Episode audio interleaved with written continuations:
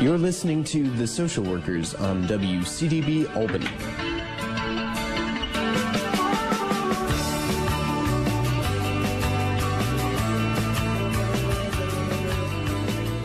Welcome to the Social Workers Radio Talk Show. I'm your co host, Alyssa Lotmore, and today we have a special guest, Bill Mannle.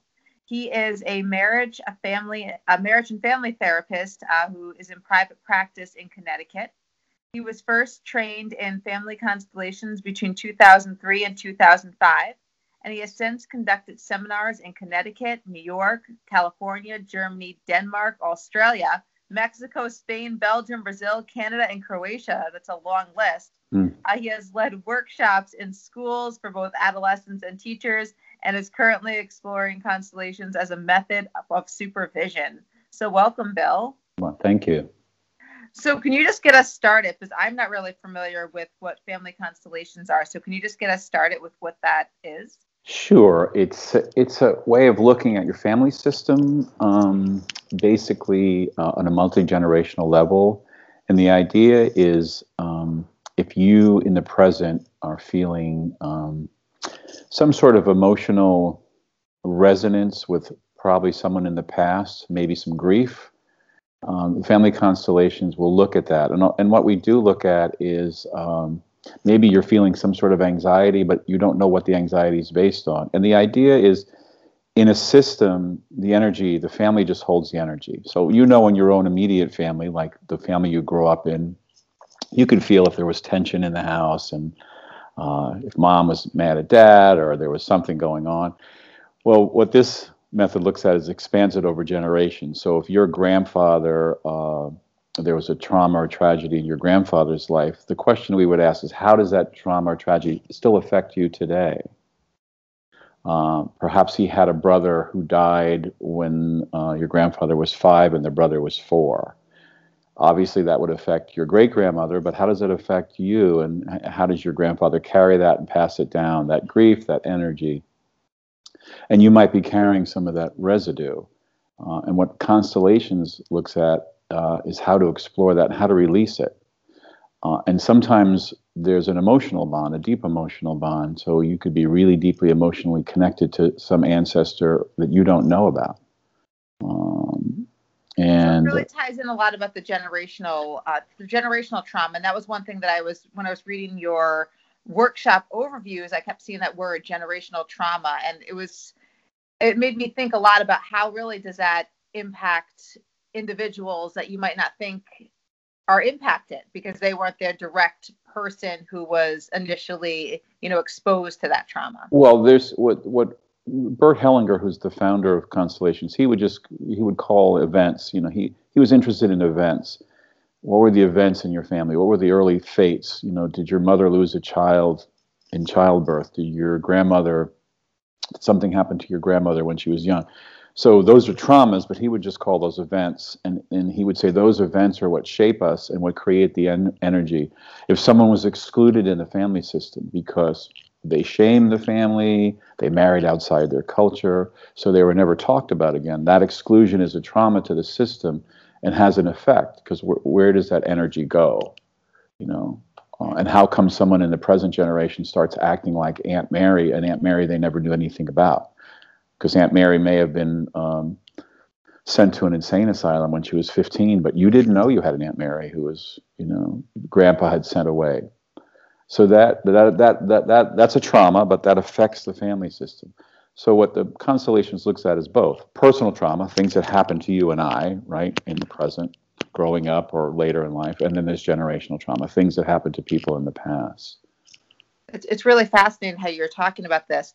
And I was also seeing in one of your workshops this idea of a, a living map. Can you talk a little bit more about what that is? Well, I first was doing this work a lot with teenagers, with adolescents, and I wanted to come up with a visual um, sort of icon that they could latch onto, and, and then the idea of a map made sense. A lot of people like that. So, you know, you have a roadmap to go somewhere. Of course, now we have all these apps that send us everywhere we want to go. But a living map is so you have an issue, and basically what a constellation does is is we set up the issue with using participants, using representatives. Uh, and so it becomes like a living map. Here's the issue in in in in 3D, so to speak. Okay. So that's why I call it a living map because it's living, breathing. Yeah. Yeah. Now, what has inspired you to? I mean, you've traveled all over the world giving workshops. What has motivated you to spread this this knowledge about?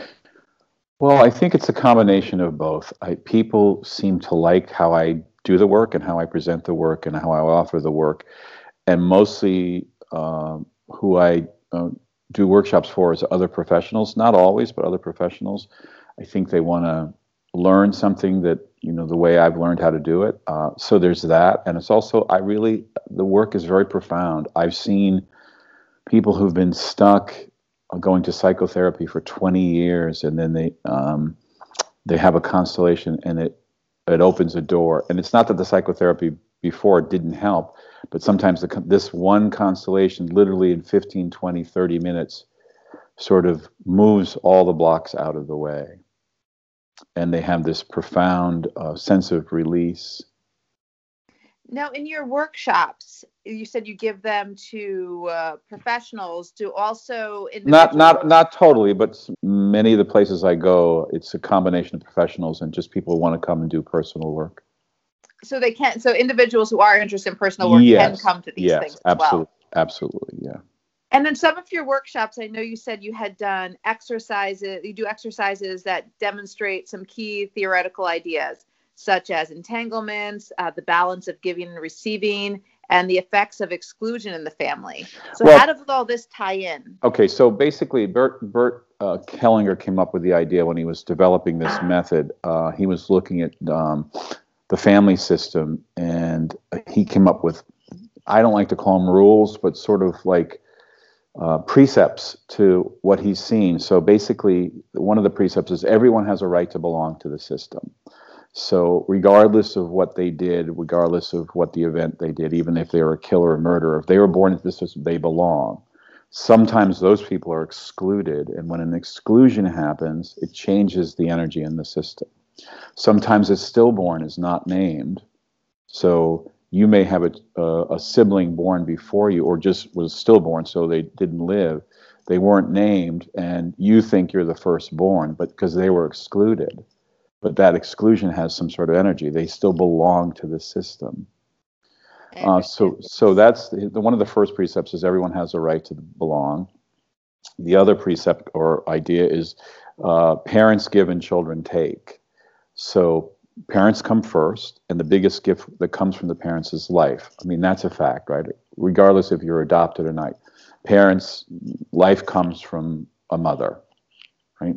Uh, and so they give to us and we we receive it or take it when that balance is skewed or, or turned around it creates uh, detrimental effects for let's say the daughter or the son so if the daughter or son tries to give to the mother try to take care of the mother emotionally try to mother the mother it, it'll have an effect on their life the only one who can mother the mother is the mo- mother's mother even if that woman is is gone uh, and this is not to say that you know, as our parents age and stuff, we don't become good children and we make sure their health is good and stuff. I'm talking about early on and when we're little. So that's one of the precepts, and um, and then uh, entanglement. Sometimes we become entangled uh, with the emotions of someone in the system.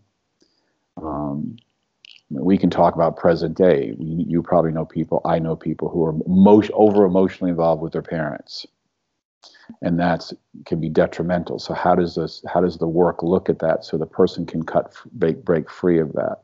And some of the emotional involvement is the need to take care of mom, the need to emotionally help mom or something. So we become entangled, or we we could become entangled with someone else's fate, maybe grandpa or grandma.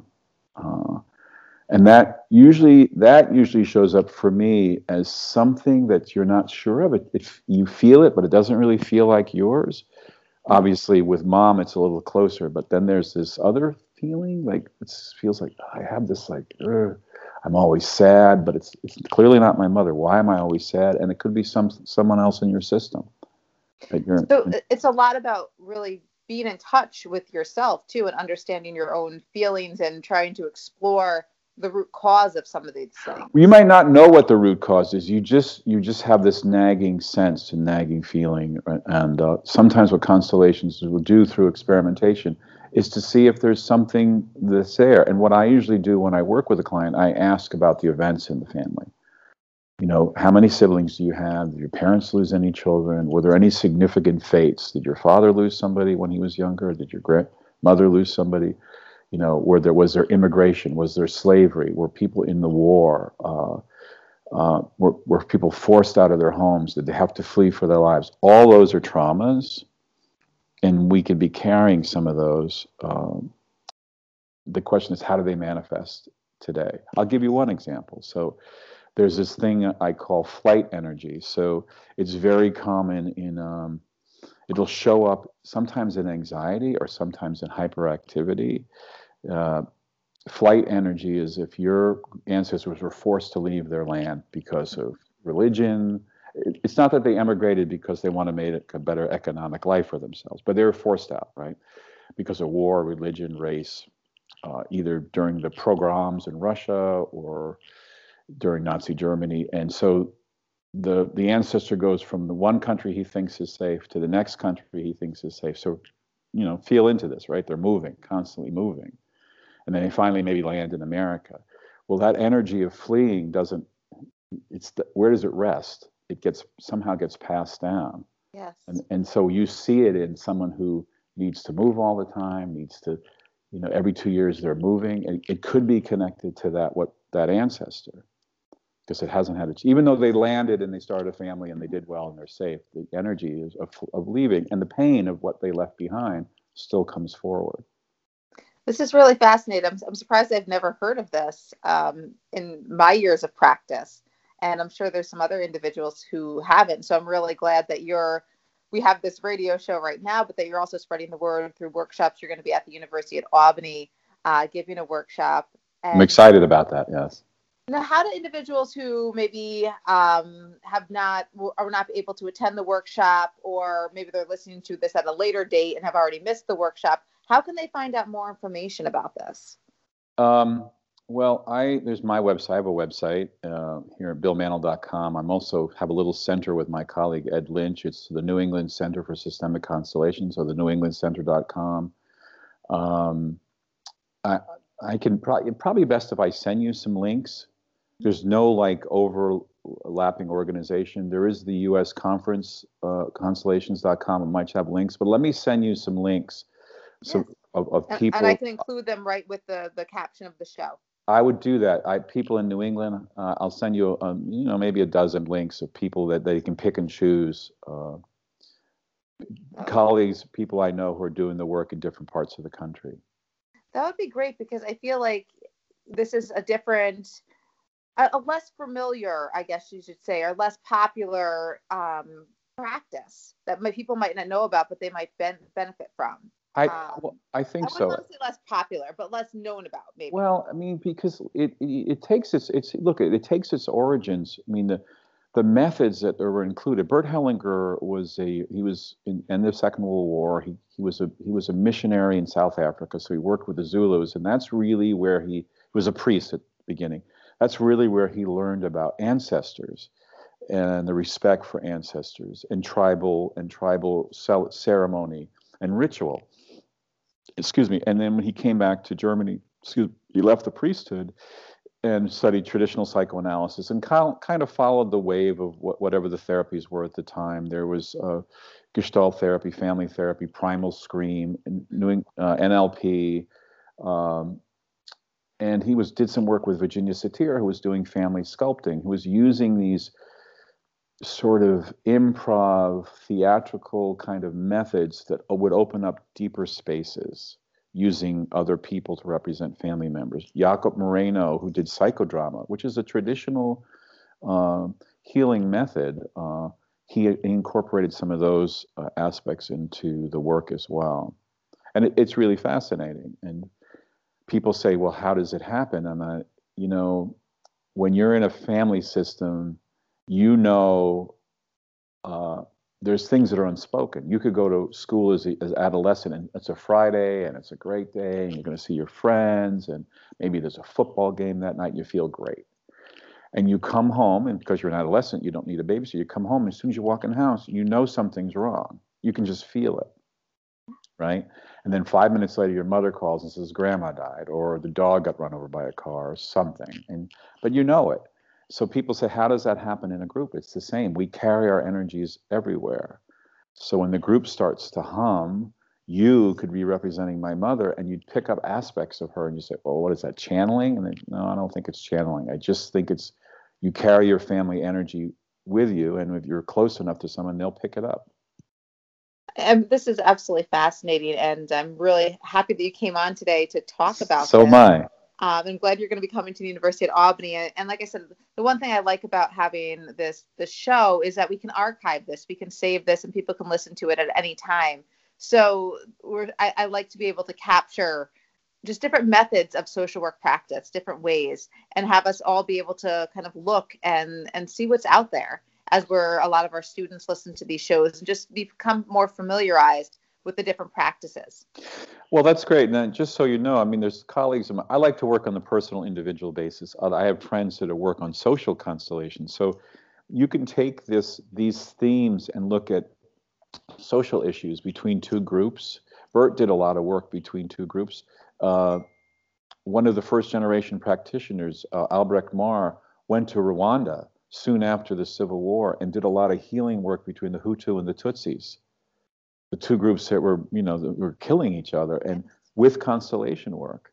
So there's all different applications. I have friends that are working with teachers in schools to look at different systems and how to work in different with different systems, and uh, and also it's been translated into organizations now. Which is you get you get look at how the organization functions. It's not so much in the personal. You're not dealing with internal but there's trauma in organizations as well and there's all kinds of issues. So yeah so it has many applications which i think are great. Well I'm, I'm i'm i'm seeing that i'm hearing that. I can tell when you're as you're talking about it the, the passion that you have for it. Mhm. and um it's definitely fascinating and i'm really glad that you came on today. So just for our listeners again we're here with bill mannle he is a marriage and family therapist talking about family constellations and he'll be at the university at albany very soon to give a presentation. What do you know the date actually? It'll be it'll be warmer. Yes. April 12th april 12th uh, i think 12th. it's it's a friday. I think i'm doing a three hour presentation. I could be wrong but i believe it's like one to four or one to five three or four hour presentation in the afternoon. Yes so spread the word.